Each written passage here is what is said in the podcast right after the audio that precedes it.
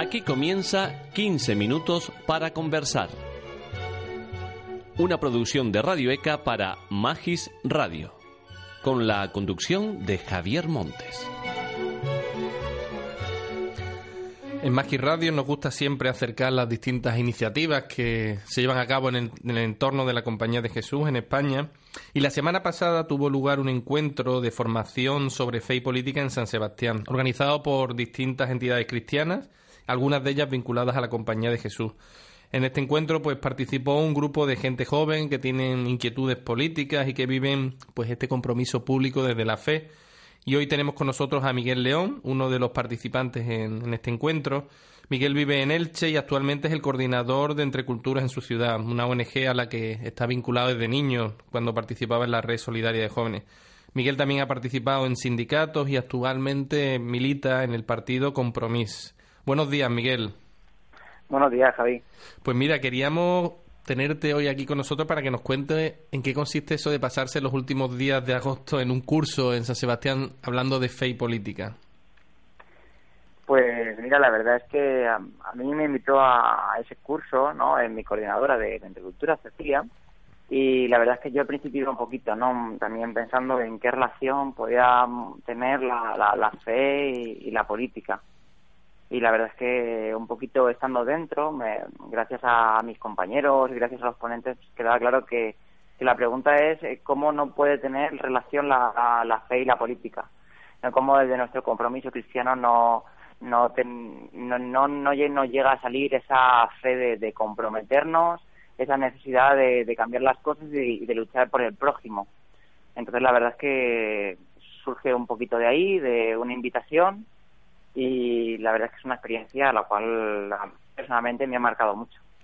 ¿Cuáles son los temas o estas experiencias que tú nombras ahora que más te han marcado, con lo que han estado más presentes en el curso? ¿Cuáles son así como si tuviera que darnos tres pinceladas de lo que ha pasado, de lo que tú has vivido en el curso, cuáles serían? Sí, pues mira, nosotros un poquito empezamos a hablar del cambio que está habiendo ahora mismo en la política, ¿no? Eh, un poquito la, la, diferencia en lo que era la, la vieja política y la nueva política, también un poquito los movimientos que han salido a través de, lo que era el movimiento 15M, ¿no? Ahora el fenómeno de, de Podemos y, y las acciones sociales. Realmente partía un poquito de ahí, también estuvimos viendo bastante lo que lo que era el Antiguo Testamento, el Nuevo Testamento y el cómo desde ahí sí que es verdad que nacen unos compromisos hacia el hacia el prójimo, hacia la sociedad y, y un poquito partiendo de esa base.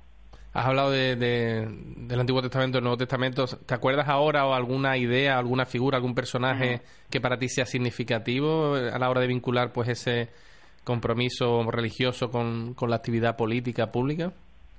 Sí, yo recuerdo que eh, la, la, la, ponente que seguimos que nos estaba hablando de, del Antiguo Testamento, ¿no? El cómo, el cómo a la hora de crearnos Dios a su imagen y semejanza, lo que quería es que fuésemos, digamos, estatua, ¿no? Estatua de Dios. Una, una forma de, de igualar, ¿no? De igualar y de la forma de, de cómo, cómo nosotros vamos a ser estatua de Dios. Y obviamente, el, para mí, lo que más se me quedó marcado era que siendo, siendo amor, ¿no?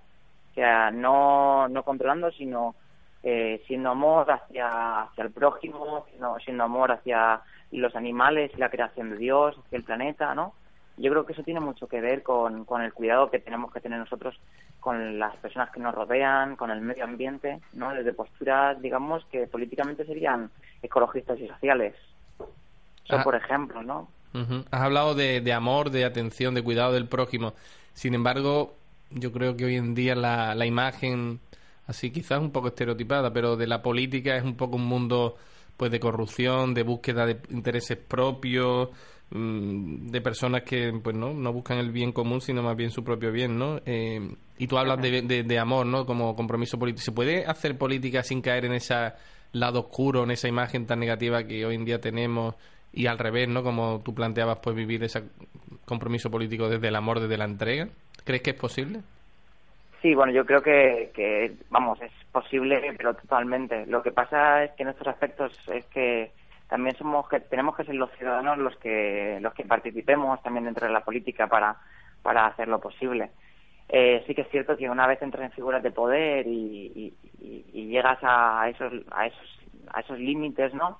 Donde tú tienes la, la posibilidad de, hacer tantas cosas y, tanto llevarlo hacia tu interés propio, que, que realmente el compromiso de, las personas que te rodean, el compromiso de, las personas con las que estás trabajando, yo creo que es esencial para que no se caigan en esos modelos de corrupción.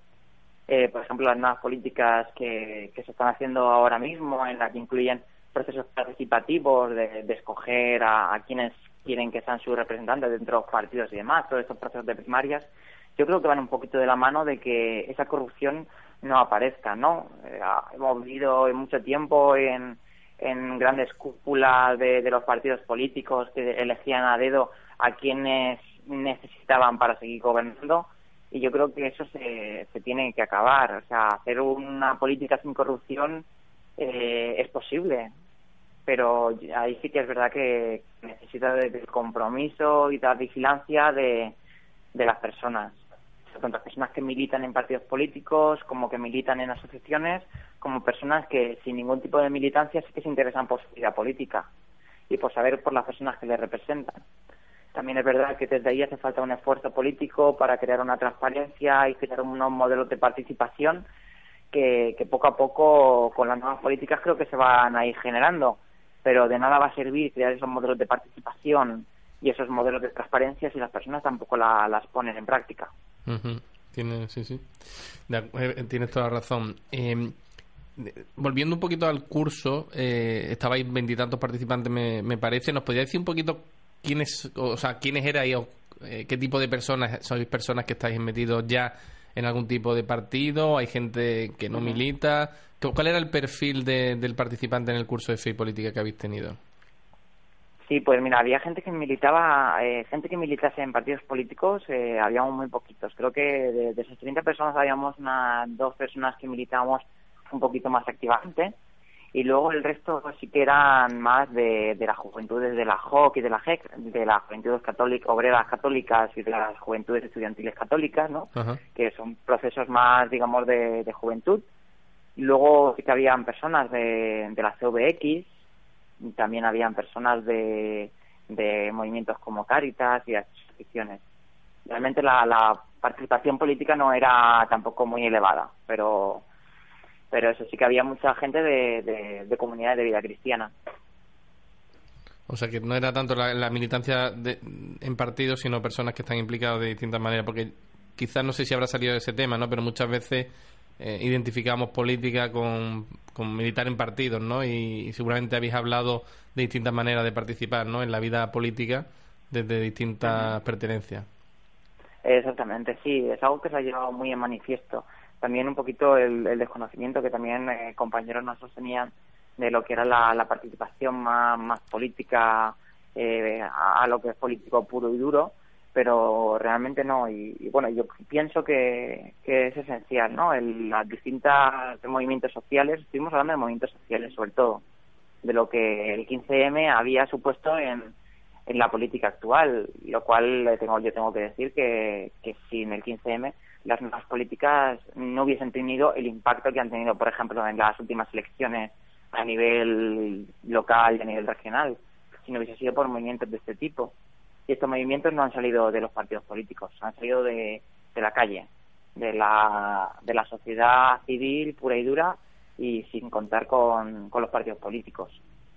En el curso también habéis tenido la intervención, eh, por lo que pude leer en el programa, de distintos ponentes, de personas que venían de fuera pues para daros algún tipo de taller o de charla. ¿Nos podías contar alguna de las personas que han estado, algo que te haya llamado la atención, algo que te parezca interesante compartir con las personas que nos escuchan? Sí, pues a mí realmente me, me impactó mucho una, la ponente que habló de Antiguo Testamento, como te comenté antes, que era Juncal. Juncal eh, Guevara. por, eh, sí, Juncal me impactó mucho, pues principalmente porque no estamos acostumbrados a ver teólogas. Yo creo que la participación de, de, una teóloga, hablando en cuestiones de género, fue muy interesante, además de que, vamos, de que esa, esta, esta mujer era una ponente increíble en cuanto a mantener la atención, incluso, digamos, de hablar de algo tan complicado como es el Antiguo Testamento, a, a darle tantos sentidos para mí eso fue increíble. Y luego, pues, por otra parte, personalmente se, hubieron también un momento de, testimonios en los que se hablaron de temas muy, muy chulos, desde lo que era eh, la, política, eh, hablando con el Partido por un Mundo Más Justo.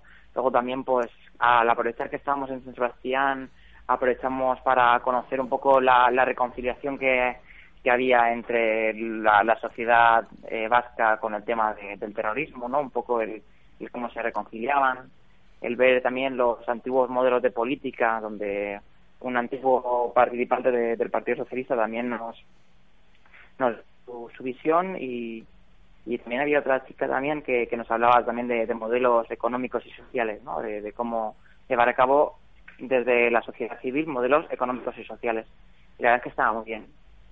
Yo tengo que decir que, que todos los pacientes fueron increíbles y, y que y que no cambiaría nada. O sea, yo en mi evaluación del curso, yo lo único que pedía para seguir mejorando era el que pusieran la ilusión que habían puesto en este encuentro, porque personalmente no cambiaría absolutamente nada. O sea que has vuelto muy contento.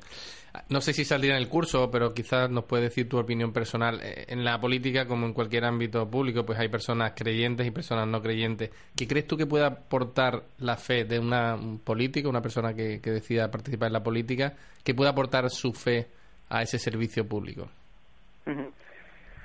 Hombre, yo a mí personalmente no me gusta hacer distinciones en lo que son personas creyentes y personas no creyentes, porque pienso que ambas personas pueden aportar, ¿no? Pero sí que sí que pienso con que, una persona con fe, o sea, tiene que, participar activamente en, lo que es la política, porque son son ellos los que tienen que representarse a sí mismos y representar a todas las personas creyentes en, en España, ¿no? Desde desde la participación sí que es cierto que a lo mejor las motivaciones eh, que, llevamos a cabo no parten de la misma base, porque las personas creyentes sí que digamos un poco de los valores de la fe cristiana y las personas que a lo mejor eh, son agnósticas, no son creyentes y demás, tirarán más desde lo que son la perspectiva de derechos humanos y, la perspectiva de, valores humanos. Pero sin embargo yo pienso que, que son cosas compatibles. Sí que pienso que desde, desde la fe, ¿no? como hemos hablado, desde el amor sí que es necesario y creo que muchos nos deberíamos hacer la pregunta de, de por qué no participamos, ¿no? De por qué creemos, sin embargo, luego no vamos a, luchar con la palabra y vamos a hacer eh, política para, para lo, social, ¿no? Política para las personas que, que no llegan y no tienen el poder de representarse. Un poquito desde, desde esa perspectiva creo que es lo que se puede fomentar, ¿no? La pregunta es el por qué no participamos, porque el hacer política no, no tiene nada en contra de tener fe. Al revés, un poco tu visión nos dice que incluso la fe tiene que mover a... Te voy a hacer la misma pregunta, pero al revés. ¿Qué puede aprender la Iglesia, las comunidades cristianas, los distintos grupos a los que pertenecen las personas que tienen fe? ¿Qué pueden aprender de esas nuevas formas de política de las que tú has hablado al principio, ¿no? Como diciendo, bueno, ahora hay una nueva forma de hacer política más participativa, más transparente, etcétera. ¿Qué podría aportar esas nuevas maneras, herramientas a la forma de funcionar de la Iglesia o de los distintos grupos eh, dentro de la Iglesia? Hmm. Pues yo creo que tiene mucho que aprender la, Iglesia de, de, la, de las nuevas formas de participación, ¿no? Pienso que ahora mismo, eh, sobre todo en en las esferas más altas de la Iglesia eh, no se está escuchando a lo que la población está necesitando y está haciendo y está haciendo una política, eh, digo, una política, está haciendo una una religión que poco a poco se está quedando muy muy anticuada. Bueno, ahora tenemos al Papa Francisco que, que está, como él dice, revolucionando poquito a poco la, la parte más mediática y lanzando mensajes eh, para la reflexión de todos los cristianos pero realmente sí que eh, las esferas que hay por debajo sí que es verdad que se quedan un poco anticuadas, se quedan con mensajes eh, muy distintos, ¿no? Y me acuerdo yo un compañero del curso que decía a la, a la hora de hablar de, de, esas voces de la iglesia, que decía, pero estas personas y yo eh, leemos los mismos evangelios, porque hay veces que no, que, no queda muy claro.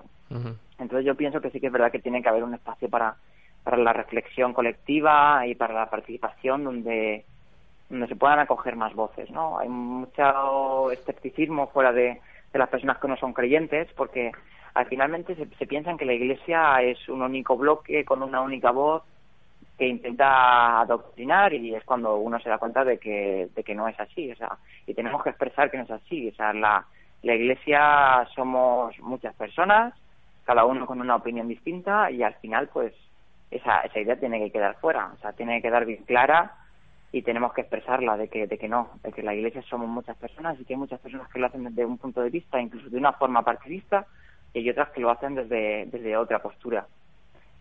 Yo creo que la participación en la iglesia eh, es, es esencial y poquito a poco debería de ir planteándose modelos de participación y modelos en los que eh, los propios participantes de la iglesia se sientan partícipes de, de ese proyecto.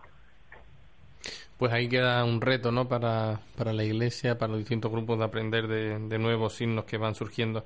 Ya para terminar te hago una última pregunta, quizás un poquito más abierta al futuro, ¿no? Y es preguntarte, yo creo que tú sí tienes esperanza, ¿no? En, en el futuro político de nuestro país, si eres una persona comprometida y ves qué signos de esta para, para esta esperanza ves, qué signos ves en, en los movimientos tanto sociales como de Iglesia que te hagan pensar pues que, tiene sentido ¿no? la, la, política, un compromiso político, a pesar de la cantidad de, signos negativos que vemos y de, malas noticias. Sí, pues yo ahora personalmente sí que pienso que hay mucha gente que políticamente se está despertando, ¿no?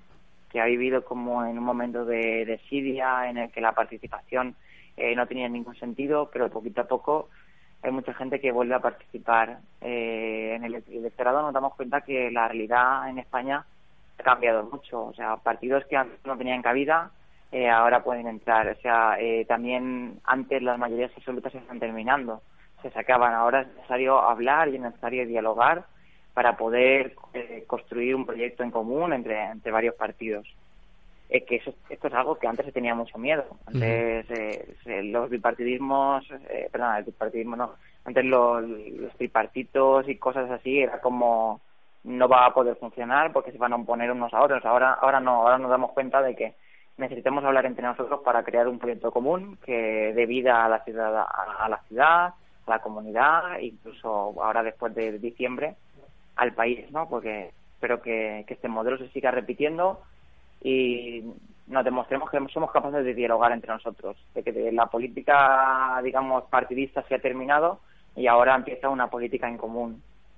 Y un poquito desde ahí, desde la fe, pues igual, desde la fe también hay mucha gente que con estos movimientos se han despertado y, también quieren participar de otra manera en su parroquia, de otra manera en sus movimientos religiosos. Entonces, desde ahí yo creo que, que empieza un, un cambio.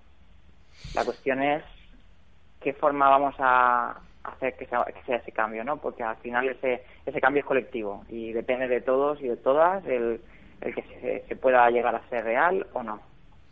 Pues, pues muchísimas gracias, Miguel, por compartirnos lo que ha supuesto este curso, por compartir también tu visión de, de la política, de la fe también, y por lanzarnos tantos retos que yo creo que, que, son interesantes, apasionantes y que seguro que muchas personas se sienten interpelados. Y pues muchísimas gracias por, por dedicarnos este ratito en Magi Radio. A vosotros por invitarme. Un abrazo. Venga, hasta luego. Hasta aquí, 15 minutos para conversar una producción de Radio ECA para Magis Radio.